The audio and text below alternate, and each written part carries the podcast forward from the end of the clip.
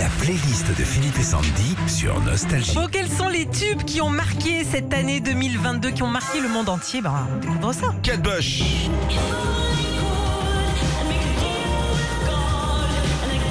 Grand revival juste avant l'été 2022, celui de Kate Bush grâce à la série Netflix Stranger Things. Ce tube Running Up That Hill a réussi même l'exploit de mieux se classer cette année partout dans le monde qu'à sa sortie en 83. Ouais, évidemment. Juliette Armanet également.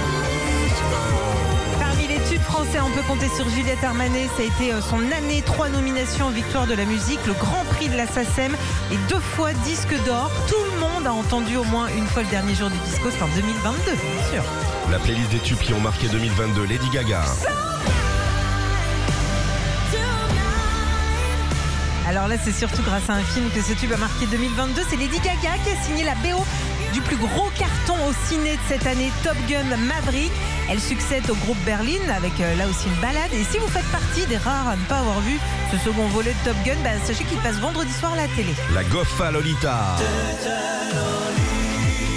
Bah, je me remercie. hein. Ah oui, oui, tu l'avais annoncé, Philippe. hein. Et t'as eu du nez, ça a été le tube de 2022. Dans toutes les soirées, dans toutes les fêtes, on a entendu ce refrain. Il faut savoir pourtant que ce tube n'était pas du tout récent, il était sorti il y a 4 ans. Je te jure, je, sais plus comment je l'ai entendu par hasard. Je crois que c'était au salon de l'agriculture dans, dans un petit truc. Ah ouais? Je dis mais c'est une bombe ça. Et j'en parle à un pote qui fait pas mal de fiesta. Il me dit, Ouais. je connais pas, je dis les gars, vous êtes aux fraises complètes. bon bravo à eux. Et puis pour finir, évidemment, 2022, Gala. Grosse surprise pour la chanteuse italienne qui, après avoir sorti ce tube en 96, est redevenue un énorme tube pour cette Coupe du Monde de foot. Hier soir, ça chantait encore ce refrain sur la place de la Concorde. Retrouvez Philippe et Sandy, 6h-9h sur Nostalgie.